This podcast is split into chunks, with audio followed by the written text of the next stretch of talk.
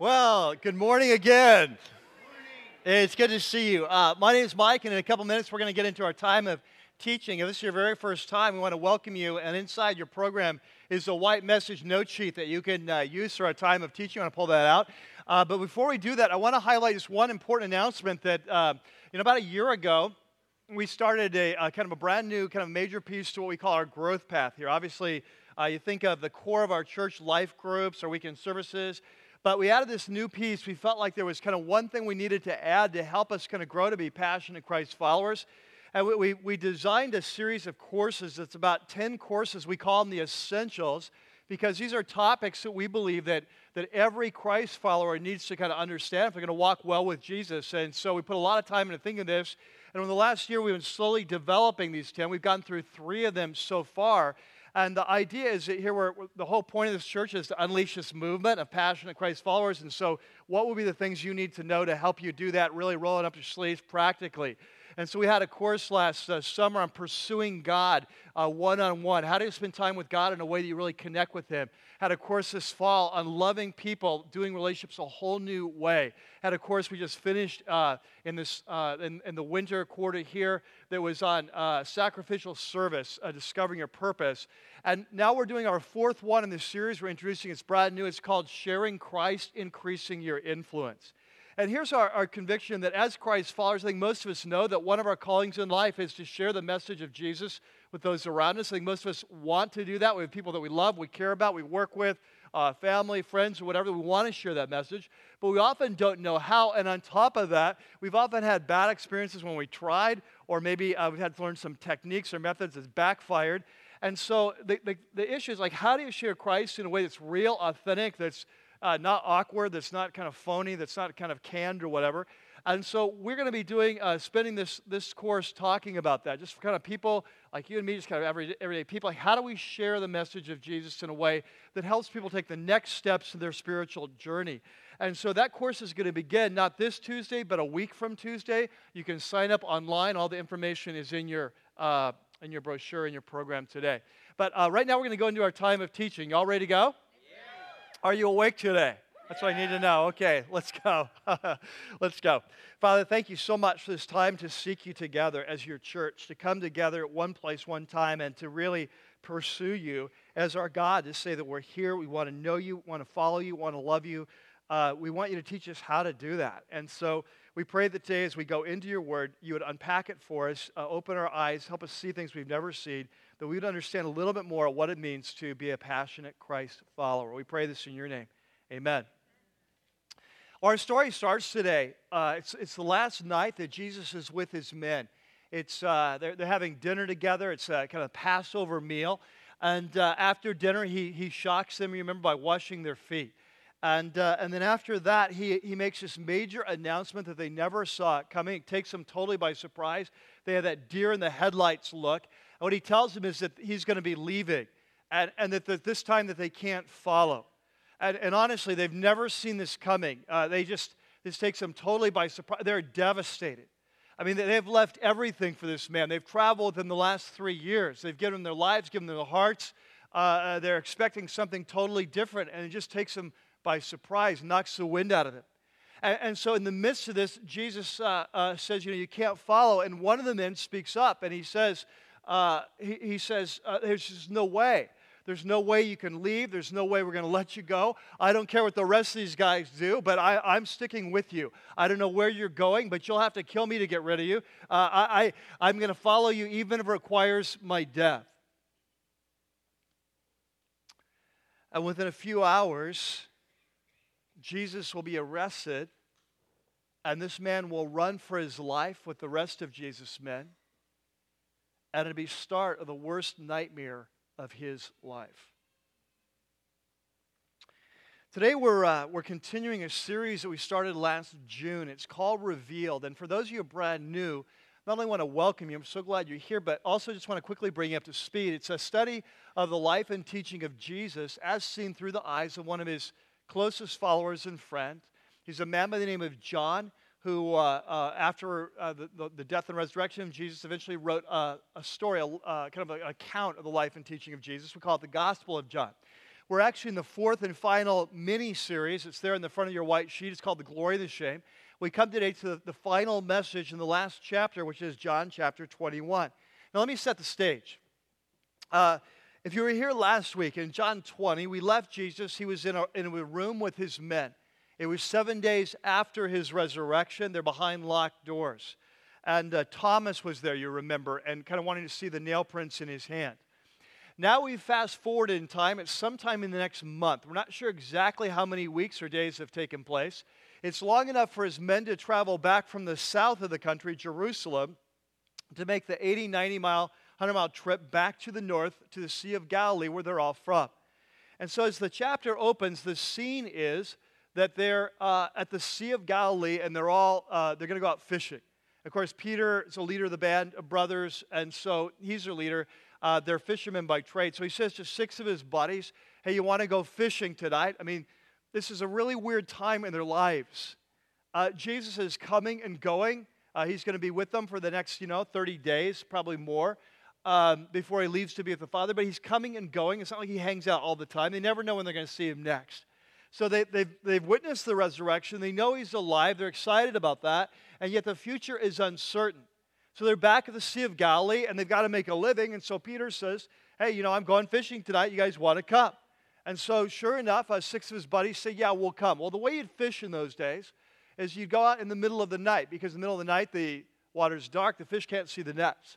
So you go out in the middle of the night, maybe early morning hours, fish all night long. And so they did that. But on this particular day, had horrible luck. They're not catching any fish. So now it's dawn. The sun is just beginning to, to come up, and, uh, and they're exhausted, and they look into shore, and it's about one hundred yards away. So picture a football field. one hundred yards away, they see a, a man on the shore, and he just looks like a stranger to them. They don't recognize him.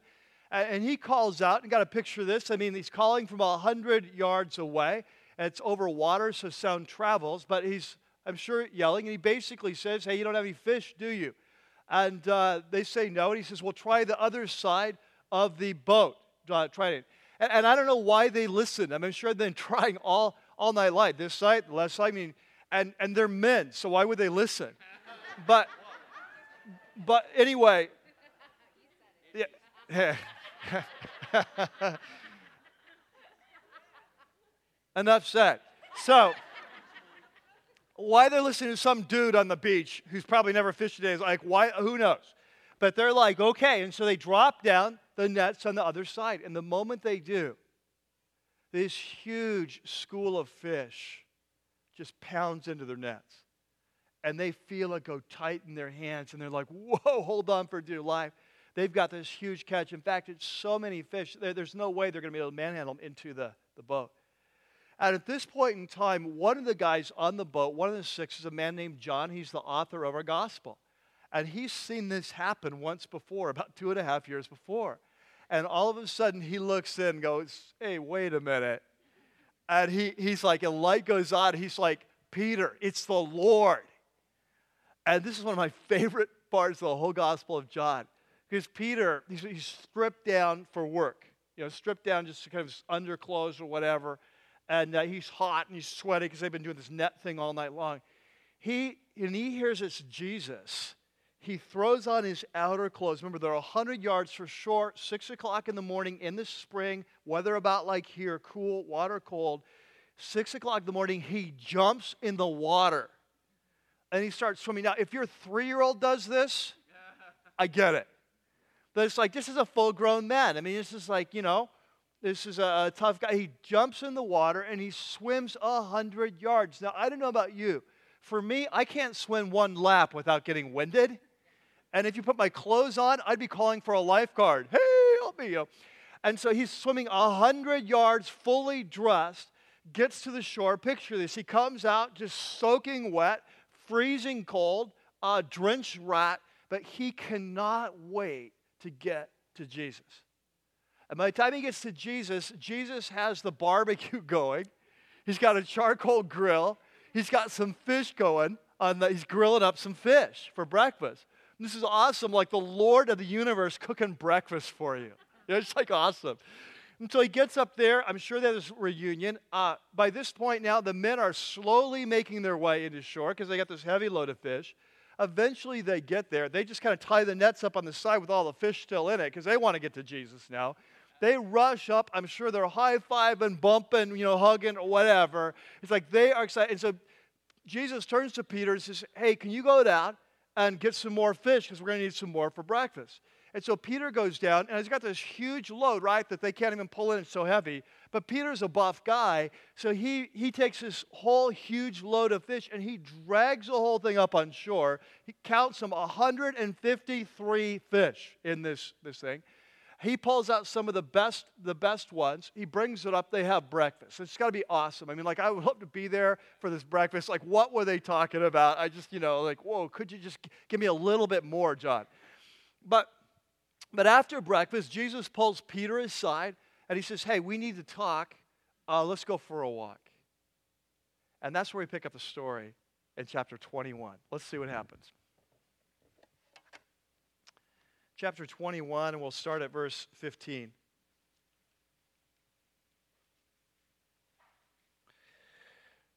Now, remember the backdrop to this story. Um, we'll talk about this more later, but of course, Peter is the guy who the night Jesus was arrested said, I'll never leave you no matter what. I don't care what these other guys do. If they all run, I mean, I will die with you. And then he went out and he disowned Jesus three times. And, and we'll talk about that. He not only, not only runs for his life, not only leaves Jesus, doesn't stay, but he disowns him later three times. We'll talk about that. But that's the backdrop of this. This is a, a meeting that Jesus has obviously engineered to talk with Peter about his future. And so in verse fifteen, it says, when, when they'd finished eating, Jesus says to Peter, now picture this. It sounds like they're sitting around the fire with the rest of the guys. We're going to learn later it's not. They're walking one-on-one, just the two of them by the beach. And so he says, um, Simon, son of John. Now, when anyone uses your full name, like your mother, right, it's a serious conversation that's about to happen, right? The very first time Jesus met John back in, I mean, met Peter back in John chapter one, and I remember this. Very first time he meets him, he says, hey, you're uh, you're Simon, son of John. Very first time. Now their last conversation, Simon, son of John. And uh, he says, here's what I need to know. Do, do you truly love me more than these? Hey, uh, Peter, remember that night a few weeks ago? Uh, you said if even if everyone else were to leave me, that you would never leave me, that you love me more than all the rest. I need to know, are you serious about that? Do you, do you mean that? In light of all this happened, you know, obviously you've, you've left me, obviously you, you denied me, we all both know that, but I need to know, how do you feel about me? Where's your heart? And so Peter says, uh, yes, Lord. He said, you know that I love you. And he said, okay, feed my lambs. It's an important point in the life of Peter. Um, you got to picture this.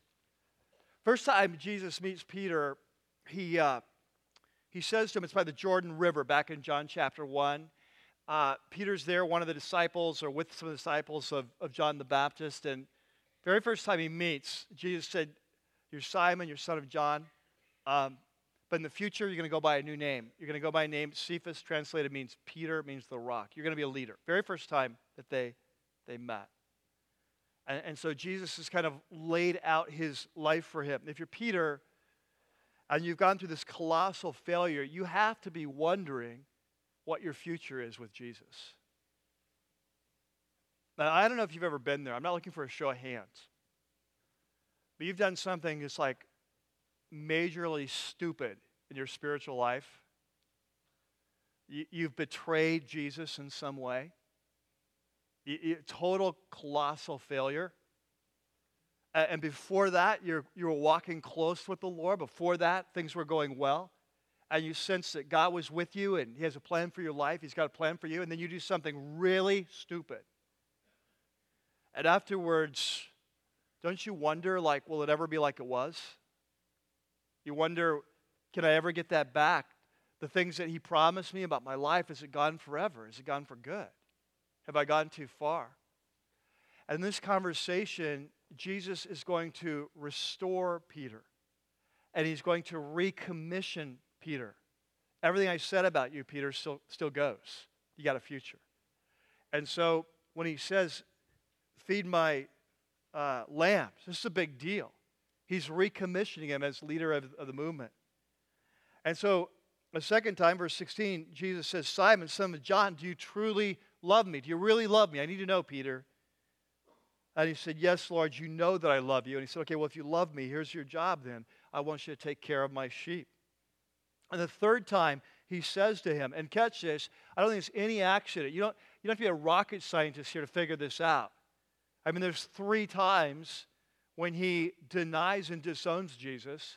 And now three times, Peter is, Jesus asking him, do you really love me? You said you love me more than these. Do you, are you serious about that? There's three times when you denied me, you disowned me in front of everyone. I need to know, do you love me?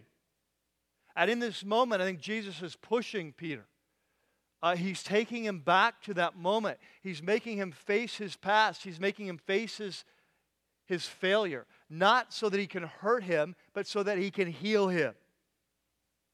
And we'll talk about this more later. But, but Peter gets it. He gets what's going on. And so Peter was hurt because Jesus asked him the third time, do you love me? And he said, Lord, you know all things. So one thing that Peter had learned about Jesus, Jesus knew him better than he knew himself. He says, you, you know all things. Or I don't know what to tell you. You've asked me three times. I don't know what more I can say. You know my heart. You know everything about me. You know that I love you. I think if it was a foreign movie, we have a subtitle at this point. And Jesus would say, yeah, I know. I just needed to push you, but I know. Because what he, what he does next, he's going to go on next to tell him what this love is going to cost, what his future is going to be as the leader of his movement. And he says, okay, feed my sheep. And then he says in verse eighteen, I tell you the truth. When you were younger, you're a young man, you dressed yourself and you went everywhere, you went wherever you wanted. You were totally independent. You ran your own life. But, but when you're old, you'll stretch out your hands and someone else will dress you and they'll lead you where you don't want to go. Uh, you're going to lose that independence. The end of your life uh, is going to go differently. And verse nineteen, Jesus said this to indicate the kind of death by which Peter would glorify God. Now, we know from church history that about thirty-five years after this conversation, that there was a major persecution of Christ followers in Rome that was led by Caesar Nero. It's one of the worst persecutions in church history. And during that, that persecution, according to church history, Peter was put to death for Christ. And what we were told is that he was crucified for Jesus, that he stretched out his arms, and that's how he met his death. Now, interesting, according to some church historians, and again, we're not sure at this point, this part of the story, is this really legend or is it is it really truth? But at this point in the story, uh, we're told that Peter, actually, when they went to crucify him, that he said, don't crucify me like my Lord. I don't deserve that. So crucify me upside down. But whatever church history tells us, he was crucified. And so John says, Jesus is predicting this, that he's going to give his life for, for Christ. That he, he does love Jesus. It's going to cost him his life. That's what Jesus is telling him. This is where your future is hold. Now, it's interesting because the book of John, most scholars believe, was probably written maybe eighty-five A D. It was after, maybe twenty years after the death of Peter, which would mean that everyone knew, kind of was common knowledge, how Peter died. But John's telling us the start of the story, the prediction that, that Jesus initially made. And so then after that, Jesus turns to Peter, telling him after he's going to die for him, and then he says these two words, these familiar words. What are those two words? Follow me. Now catch this. John chapter one, when Peter and his buddies first meet Jesus for the first time, one of the things Jesus says that first week is, follow me. A few months later, when Peter is by the seashore in the Sea of Galilee, Jesus comes by and calls him to leave his nets, and the first thing he says is, follow me. And now the last chapter of John, after the Peter understands now what it means to be a Christ follower, he's seen the death, he's seen the resurrection, final words, final call in his life, follow me. You know, at different points in our life with Jesus, he, he brings up the same command. Have you ever experienced this? You first come to Jesus, you think you understand, he says, follow me. But then there comes another crossroad moment where he asks for something more, and it's follow me. And you come to another point, another time in your life, and there's something new he wants from you, follow me. This is what's going on in Peter's life. And so, so now what happens is uh, uh, Peter's got the story of his life, but he turns around and he sees John following him. I don't know if he's trying to listen in or what, but uh, in twenty-one, or verse uh, twenty, uh, Peter turns and he sees the disciple that Jesus loved, that's, uh, that's John, who is following them. Remember I said it wasn't a campfire discussion, it's going around, they're, they're walking by the seaside. And so he sees John, and so this is the one who had leaned back against Jesus at the Last Supper. And uh, he talked about this in John thirteen, and he had said, Lord, who's going to betray you? And so when Peter sees him, he says, Lord, what about him? Now, he and John are close friends. They're part of the inner circle. In the book of Acts, we'll see them always together. Uh, they're very close. And so Peter says, what's his story? You just told me my story. What's his story? And Jesus basically is going to say, um, that's none of your business. Uh, and so, twenty-one, when Peter says, what about him? Jesus said, look, if I want him to remain alive until I return, what is that to you? Uh, you follow me. You know, sometimes in our lives we want to know, God, why do they get to do that? Or why do they have to? Or why do I? You know, we always worry about everyone else's story. And Jesus' word for us is just worry about your own story. You know, you just follow me. And so because of this, verse twenty-one, the rumor gets started. It's spread among the brothers. This is so comforting to me to know that even in the early church they had to deal with rumors. Uh, because of the rumor uh, spread among the brothers that this disciple, meaning John, he would not die. But Jesus didn't say that he wouldn't die. He only said, if I want him to remain alive until I return, what is that to you? So there's this rumor going around the early church that Jesus will come back before John dies because he's, he's not going to die before Jesus comes back. And John says, time out. Let me explain this rumor. Let me clear things up. He didn't say that. Here's what he said. And then in verse twenty-four, this is the disciple, John speaking, this is the disciple who testifies to these things. So, uh, Throughout the book, John's been laying out this legal case, the evidence for who Jesus is. He's been testifying. He's been giving witness. We've seen that language again and again. Here at the very end, he says, I'm the, I'm the, I'm the disciple who testifies, gives legal testimony to these things, and who wrote them down. And uh, then, then he says, we know that his testimony is true. Now, John may be using the editorial we, like you do when you're writing sometimes. You say we, speaking for I. Uh, or it may be that this is one of his disciples who later adds this on, saying, uh, we know that John was telling the truth. But either way, he's saying that the testimony is true. And then John says, Jesus did many other things as well. If every one of them were written down, I suppose that even the whole world would not have room for the books that would be written. Which is a great reminder that what we have in the Gospel of John, or any of the Gospels, is a very short uh, kind of window into the life of Jesus. Like, we don't really have that much about the life of Jesus. We have limited, selected stories. In fact, this is what John said last week. Remember in John twenty, he said, hey, there's many other miraculous signs that Jesus did. These are written down so that you might believe. So, so the whole purpose of the Gospels is not to give us a biography of Jesus, but just to give us the information that we need to understand who he is, his core teachings, what it means to follow him. And with that, he brings the story to an end. Now, in the time that we have uh, today, what I want to do is, as we wrap up this whole series, is I want to kind of focus in on a couple lessons of what it means to be a Christ follower that really flow out of the whole teaching of John, but are especially illustrated well by Peter in this final chapter.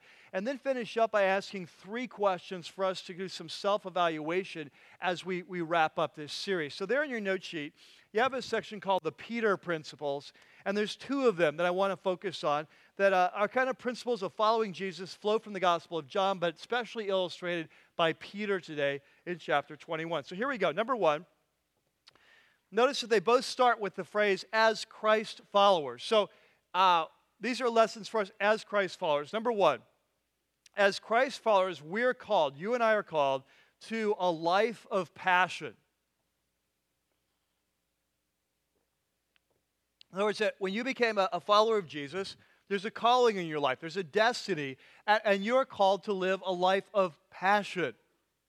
Now, in other words, that the following Jesus is not a halfway sort of proposal. It's not a go-through-the-motion type of relationship. As you stand back from the Gospel of John, and you look and say, what does it mean to be a Christ follower? What John is being laying out is, is, by definition, to be a Christ follower is to live a life of passion. We don't just go through the motions. We're not called to a life of duty. We're not just jumping through religious hoops. That this is an all-consuming passion in our life. Now, before I talk about this passion, I want to be really clear on one thing, because we can get confused sometimes. Like in a room like this, we have all kinds of different personalities, don't we?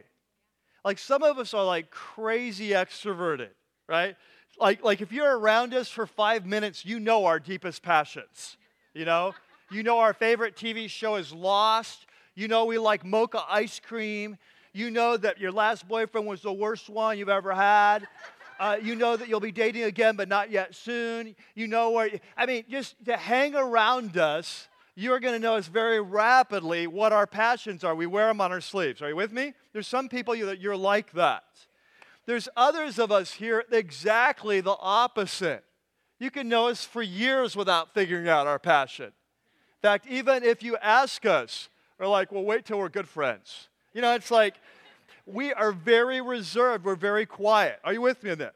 Okay, so what I'm not saying is that Jesus came to turn you into a raving extrovert, all right? That he's wired you the way you are. That's the way he wants you to be. You're created, uh, uh, he likes you the way you are, the, your, your core personality. He made that, okay?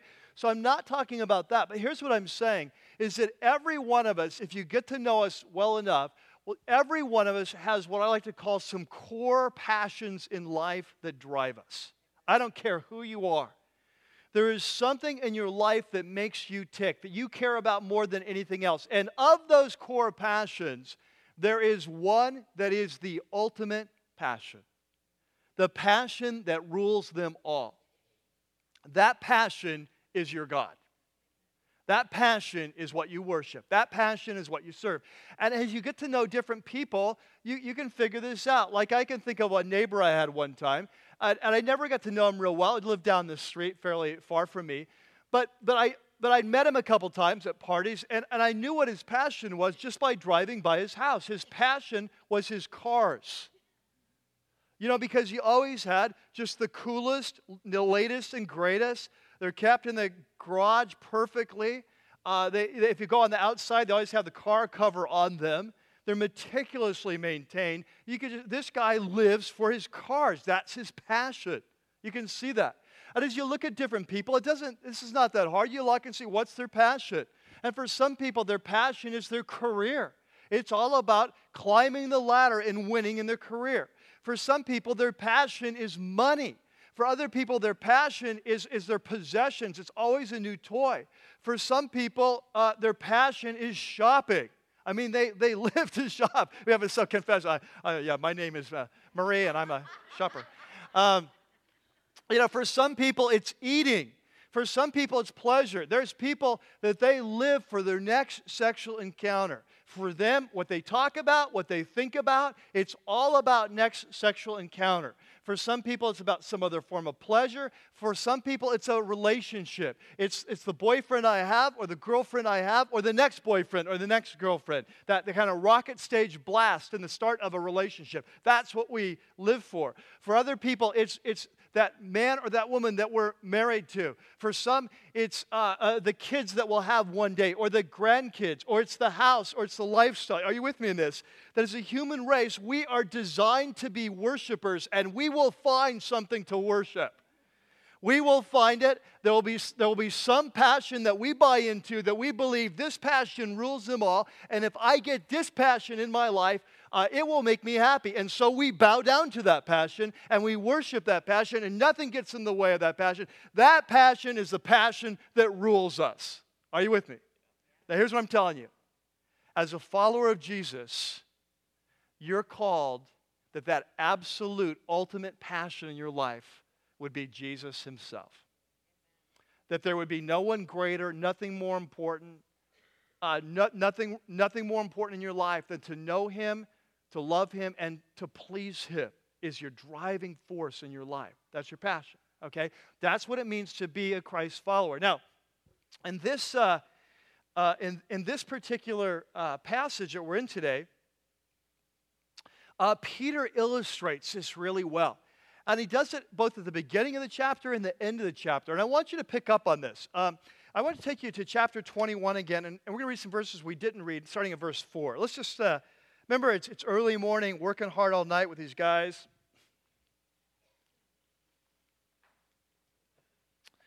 And let's just pick up the story. So in verse four, it says, early in the morning, Jesus stands on the shore. Of course, they don't know it's him. It's one hundred yards away.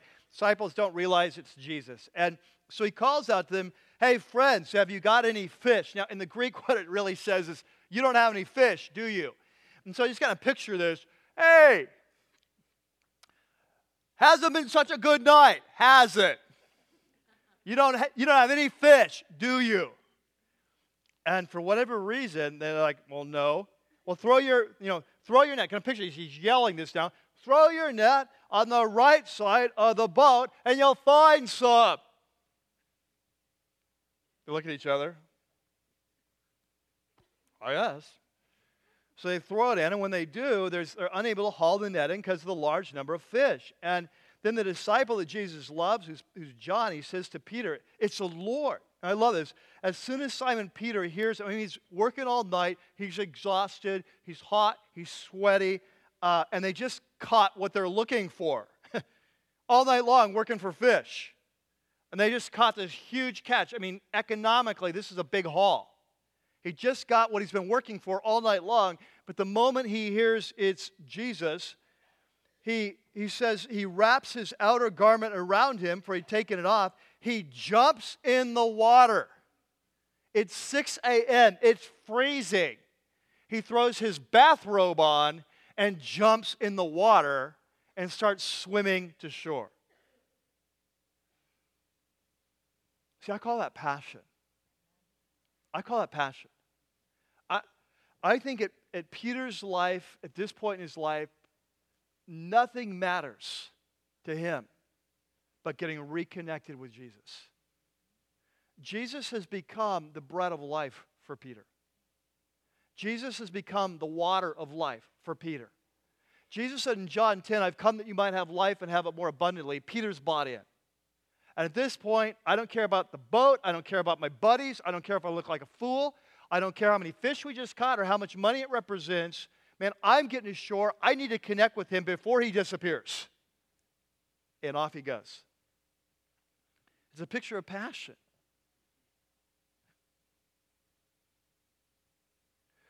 Later on in the chapter, you see a different kind of passion. It's a very somber passion. This is where Jesus has this conversation with them.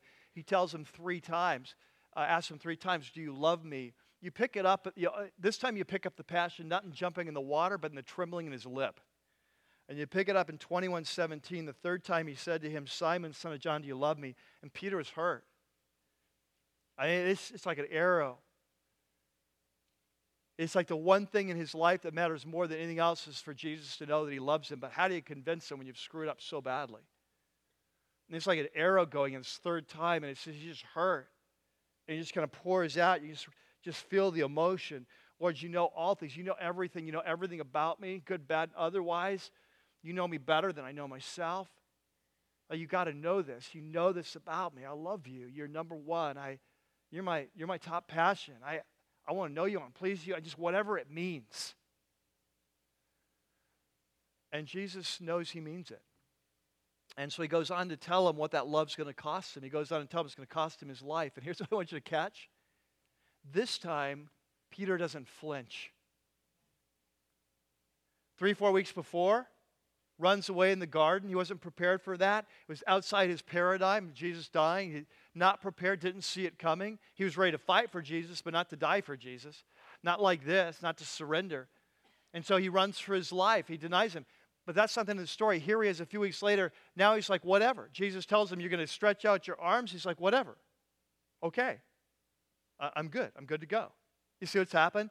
Like for Peter, he's ready to die for Jesus. He's seen Jesus die and rise. He doesn't have any fear of death anymore. He knows this life is not the end. You want to kill me? Kill me. I'm ready to go. You see? Let me ask you something. Uh, are you ready to die for Jesus if it's required of you? You know, in this country, we often don't ask that question because we don't have to face it. You know, around the world, people ask that question all the time when you first come to Jesus. Because the moment you get baptized, there comes a price on your head. And that's the way it was in the early church. The early church was often a price on your head. It's interesting because when we read the story of like Peter, I think often we just think, yeah, but that's Peter. Of course he's supposed to love Jesus. I mean, he's going to be the Pope, right? Wow, you're kind of slow on that. Of course, you know, of course, he's, he's like an apostle. That's what they do by definition. They love Jesus. The rest of us, we just follow from a distance. But do you realize that the New Testament, it's not written to apostles. It's written to us. It's written to normal people, normal Christ followers. And it's really interesting, towards the end of his life, Peter's going to write a letter to a group of Christians that are, are facing significant persecution. It's right before Peter dies, just a few years before he dies. Things are starting to heat up in Rome. And he, he writes this letter to some Christians, and the whole book is about, hey, you're being persecuted. You might give up your life. You might be beaten. You know, it, it's, it's like a serious time. And yet they're all good to go. I mean, that's what it means to be a Christ follower. They're, they're ready to give up their life. And, and in fact, there on your note sheet, I put in that, uh, that section there a verse from First Peter. And here's how he says, he says, uh, you've not seen Christ. Uh, Peter says, you've not seen Christ. Uh, uh, you didn't get the privilege that we have of seeing him face to face, but you still what? Love him. What did Jesus say to Peter? Peter, do you love me?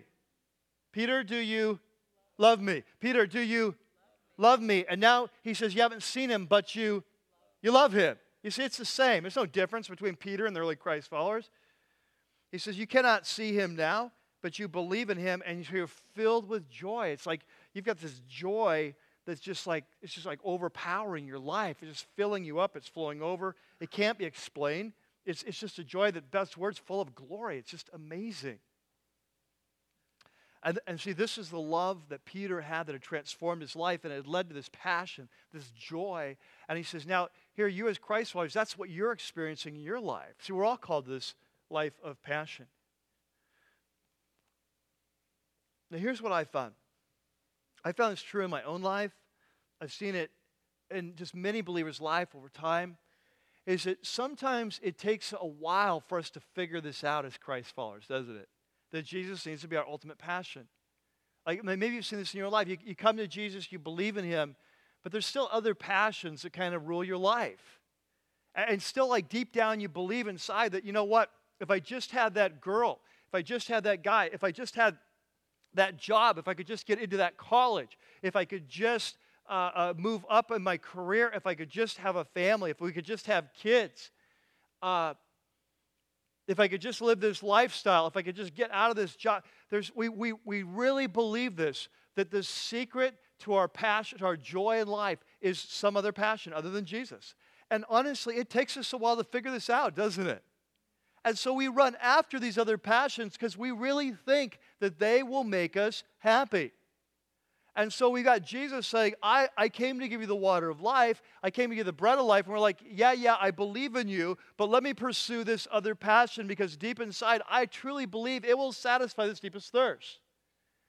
And what often has to happen in our life, we have to chase the wrong passions for a while until we get smart, till we get often what we want and we realize they're empty.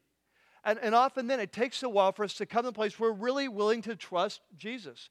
But once we do, our life changes and we begin to experience this joy that's kind of overflowing, this full of glory that, that Peter's talking about. That you only, it's, it's a joy that's unlike anything in this earth because it's not coming from this earth, it's coming from Jesus himself. And here's the amazing thing, that once we come into this spot, uh, not only does life start to make sense, but the rest of our life and passion start to make sense. Because what happens is when, when Jesus becomes our top passion, he starts to reorder the other passions of our life and put things in the proper order. And once they're in the proper order, then Jesus says, run with all your heart towards your passions. It's what I've created you for. And so now we can be passionate about all of life because things are in their proper order. You see? There in your note sheet, a great quote from a pastor named Erwin McManus, who wrote a book called Uprising. He's a pastor in the L A area. Uh, and it says, uh, when you make God your primary passion, he transforms all the passions of your heart. The result of this transformation is that it will be God's pleasure to fulfill those passions. Beyond this wonderful promise is the realization that as this transformation occurs, your passions become your best compass for your spiritual journey. When God is your first desire, you can trust the passions of your heart. It's in this state that you can fully live a uniquely passionate life. This is the living water. He came. You and I were called to live life of passion. It's a passion first for Jesus, and once that's in order, our other passions are released and reordered, so we live a life of passion. It's what we're, we're called to. This is what draws the non-believers in, by the way. When they see a life lived like that, it's like, I want some of that. You see? That's what, that's the draw. Now, number two, there's a second thing we learned from Peter, and this kind of balances out the first, and it's, it goes like this, that as Christ's followers, failure isn't final. And this is such good news. Like, I, I don't know if you can relate to this. I'm sure probably most of us can, but, I, you know, no, again, no show of hands. Have you done any, ever done anything, even after you're a Christ follower, this is like really stupid, you know? Something, you, it's a major regret. Uh, something, you've made something else your ultimate. You've chosen after it. Sometimes it might be you just got distracted, and it just kind of became your ultimate without even paying it, you know, and realizing it. Other times, it's like Jesus is telling you, don't go that way, and you say, whatever, time out, uh, uh, go, go to your room, uh, I'm going this way. And we just kind of, to his face, say, no, I'm going to do what I want to do. I'm just going to be radically disobedient here. And all of a sudden, we wake up, and we've screwed up our lives. Our lives are a mess. We, and all of a sudden, we come to our senses, like, what have I done? You know, like, how did I get here? And in that moment, what happens is we begin to wonder, is my relationship with God over? You know, I have so gotten off track. I've gotten so skewed. Is it impossible to come home? Or if I do come home, uh, is his vision for my life still intact? I've so messed up. It's like, can he ever use me again? Or will I always be sort of a back row Christian that, yeah, I'm forgiven, but I've been put out to pasture because I've so messed up my life. I can't really be used, and his vision for my life can't really happen. Are you with me? And we struggle with this. And what I love this story of Peter is his story is so compelling that even as Christ followers, when we fail, even colossal failures, that they don't need to be final. And this, of course, flows from his life. And, you know, if you look at Peter's story, I think we often um, miss this. Like, if you've been a Christian any length of time, you know the story of Peter, that he denied Christ three times. In fact, I could ask you, are you a Christian? Yes, I am. Okay, let me test you. Uh, who's Peter? He's an apostle. Uh, great. How many times did you deny Christ? Three. Good, you're a Christian. I mean, it's just like, good, you know, it's like, okay, good. You know, you, it's like, you, you know the basic story. But I think we often, we miss the impact of it because we miss, you know, you got this thing going on. You got the arrest of Jesus, his interrogation, sentencing, execution, burial, resurrection. It's such a big story that the, the sidebar story of Peter just kind of gets pushed aside. And we, we know, yeah, he denied Christ three times and then Jesus forgave him. Okay, we, we know the story, but we don't get the impact of this failure. And I, I want to walk you through this for just a minute. So let's go back. There's that night, the last night he's with his men. He says, I'm leaving, you can't follow. We've already talked this. Peter is like, no way, I'll follow you, whatever. They'll have to pry the sword from my hand. I mean, even if I die, I'm gonna, I'll, I'll never leave you, okay? Now, within hours, Jesus gets arrested. And Peter, along with everyone else, runs for his life. He said he'd never leave you. Now, now he's left him. Now he begins to have second thoughts about this. We got to know what's going on. So he grabs his buddy John, and we're told in John chapter eighteen that they actually start following the arrest party back to uh, where Jesus is going to be first interrogated with, with Annas. And it's, and apparently it's sort of a locked type, a locked facility, a courtyard type facility. But John knows somebody there and gets him in. So they go in. Now Peter's trying to lay low. You're walking into the enemy's camp right now. You know, your boss is, is over here being interrogated. Uh, who are your who are your followers? This is one of the questions. Who are your followers? Uh, you know, they, they could be trying to round them all up. And so he's trying to lay low. But as the night goes on, it's getting harder and harder. First of all, uh, his accent is standing out. Like if you're from Texas, you know, and you're in California, it's like we know that you didn't grow up here, right? Like we know that we're not sure where you're from, but it's not here.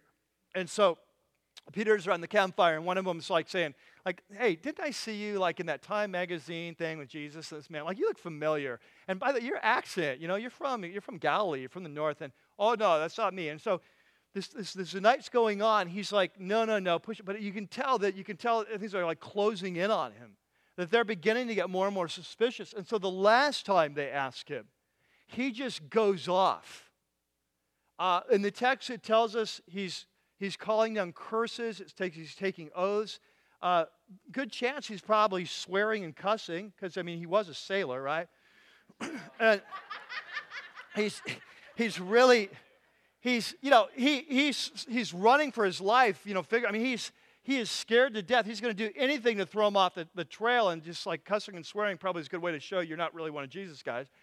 And so, whether that's true or not, we don't know for sure. But here's what we know: that in the last his last encounter, that he begins calling down curses on himself. Now, I want you to catch this. It's there in your note sheet. It's in uh, Mark chapter fourteen. And, he, and remember, Jesus said, hey, when the rooster crows, but by the time the rooster crows, uh, you're going to deny me, disown me three times. And he's like, no way. And so here we are, fourteen seventy-one. It says, Peter begins to call curses down on himself. And he swore to them, I don't know this man that you're talking about. Now catch this, here's what's going on. We don't live in a curse-filled society, you know, in terms of we don't call curses on ourselves. But in that, in that part of the world, I mean, what he's saying here, it's going something like this. I swear to you by the God of Israel that I don't know this man, and if I'm not telling the truth, may the curses of God come on me and my family. You see what I'm saying? He's calling curses. He's swearing, taking an oath. I'm taking an oath. I swear to you before the God of Israel, I don't know this man. Would you knock it off? Blankety blank. If this is not the truth, may the God of Israel curse my life, curse my family, send me to hell, whatever the thing is. You see, we don't know what the, but he's calling, are you with me? He's calling curses. And we're told at this moment that Jesus is across the courtyard, and Luke tells us that he looks at this moment while the rooster is, is crowing in the background. He looks, and they lock eyes. I swear to God, I don't know this person. I called down the curse and lock eyes. Look what happens in Luke chapter twenty-two. Peter replies, I don't know who you're talking about. And just as he's speaking, the rooster crows. And Jesus turned and looked straight at Peter. Wow. Is there anyone you'd rather not be? I mean, Peter is just broken. And Luke tells us that he goes out at this point. He just, the best he gets, pulls away from the fire without making a scene. He goes out, sneaks out of the compound. He finds a quiet place, and he falls down, and he bawls his eyes out. This is one of his closest friends. This is his Lord. This is, he's the leader of the band. He said, I will never leave you. I will die for you. And now in this, his friend is at his moment of greatest need. He's swearing and cursing and calling down curses on himself, and the rooster crows, and Jesus locks eyes. I mean, it is a moment frozen in time. It will be nightmare time for him in his life. He will, he will be dreaming about this that, that night. He'll be seeing that rooster's eyes. It'll be replayed in his mind. He has failed Jesus at the moment of his greatest need. Everything about his life is over. Everything Jesus said about his future, it's gone. He is not the man Jesus thought he was. He is the biggest failure of all the twelve, and his life is over. Now, you have to take that, and that is the backdrop for John twenty-one.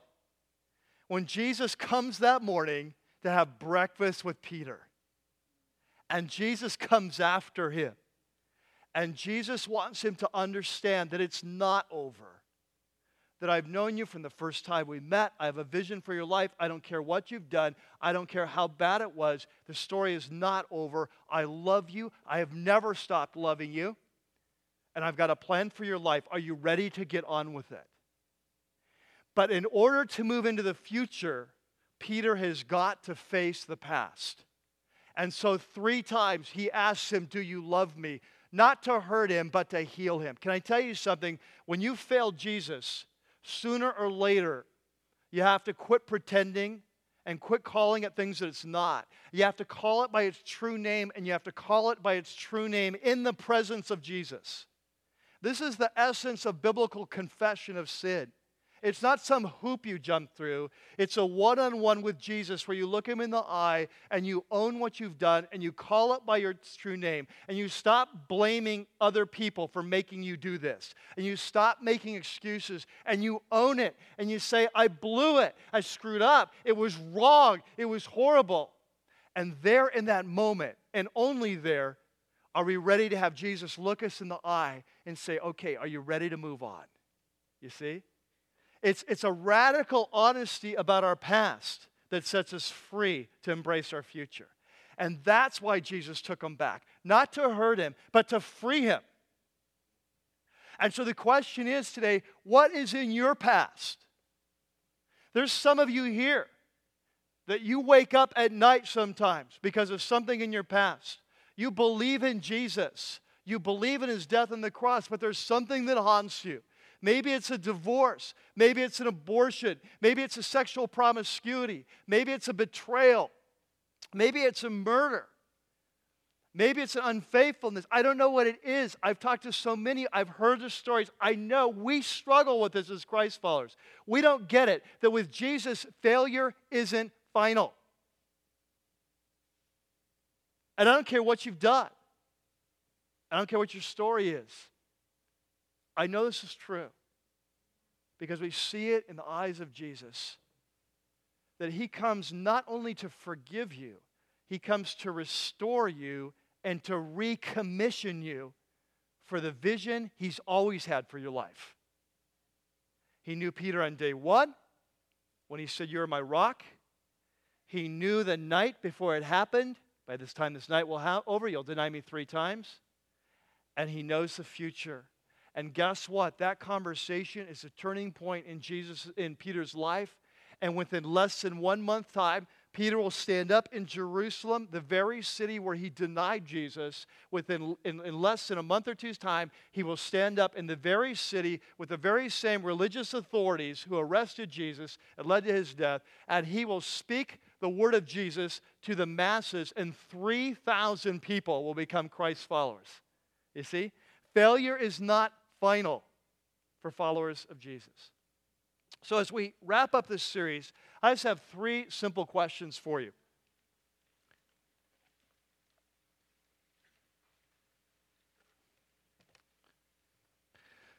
Number one, first question, how's your passion? You might want to write, who's your passion? But Well, we've talked today. You're called to a life of passion. There's an ultimate passion in your life. Here's what I can tell you. Jesus in John has told us he's come to give us life. Water of life, bread of life, life to the full. Over and over. Now the question is, who's your passion? Because until he's your passion, you'll be hungry and thirsty. That's just the way it works. So who's your passion? Number two. Second question, have you let go of the past?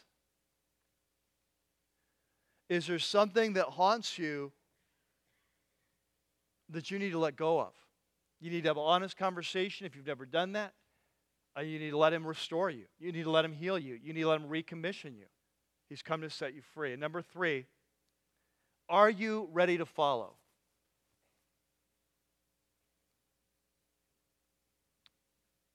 I think this is the big question John wants to leave with us in his last chapter. That's why he puts it in the mouth of Peter, while he records this conversation. Chapter one, the book starts off with Jesus calling his first men to follow me. Chapter twenty-one, the last book, last chapter, last thing he says, Peter, follow me.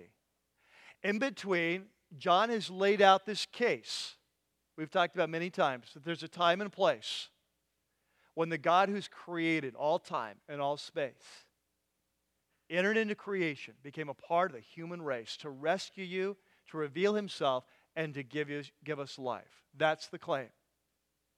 Now the question is, do we believe him? Do we believe him? For Peter, at the start of his ministry with Jesus, Jesus said, "Follow me. Leave your boat, follow me." Now, at the end of the story, Peter jumps out of the boat, leaves his boat, and Jesus says, "Follow me." So the question is, what is your boat? What, what's the thing that gives your life identity? What, what's the thing that, that defines who you are? What's your boat? And are you willing and ready to leave your boat and to believe in Jesus? It's the key question he's asked over and over again is, do you believe in Jesus? It's been on almost every page of every chapter. Do you believe in Jesus? And what we've learned over and over again is the only way to know whether you believe in Jesus is whether you follow. And especially when it's hard or makes no sense. Let's pray. While our heads are bowed and our eyes are closed, I just want to give you some time to reflect on your own personal relationship with Jesus Christ, uh, the God who's become flesh. He's come, he's revealed himself, he's laid it out. He is the God who created all things. He created you. By him, all things exist. He holds all things together by the word of his power. The fact that you're here and breathing is because he is choosing to make you live right now. And, and the question is, is who is your passion?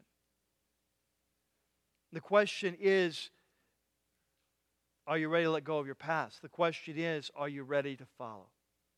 As we wrap up this series, I want to give you some time to reflect and just have a heart-to-heart conversation with Jesus. Maybe he's not been your passion. And today you want to say, Jesus, I want you to be. I can't make you. I can't change my own heart. But if you can come and change my heart, I, I give you permission. I ask you to come and do that. And if there's anything in my way that I'm doing that's getting in the way, you show me and I'll, I'll follow.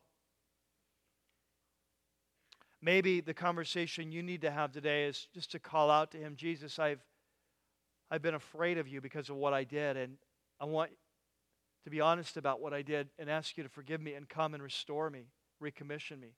Maybe the conversation you need to have is, Jesus, uh, I'm ready to follow. I've heard the story. I got it. I'm ready to follow. Where, what's my next step? But whatever conversation you need to have, I want to give you some time to have that. And so J D's going to be playing a, just a beautiful song about God's love that just never changes. It's a song Peter would love. And during the next few minutes, gives you a chance to, to reflect on your life and talk with Jesus. Maybe you want to stay in your seat. Maybe you want to kneel where you are. Maybe you want to get out in the aisle. Maybe you want to stand. Maybe you want to come forward to the stage. Or maybe you want to move around the room, find a quiet spot just to pour your heart out to him. Maybe there's someone here that you want to go and ask to forgive you for something they've done, restore a relationship. I don't know what needs to happen, but we just want to give you a couple moments to reflect on this series as we bring it to an end. This series, there's a time and a place when God came. How do we respond to that?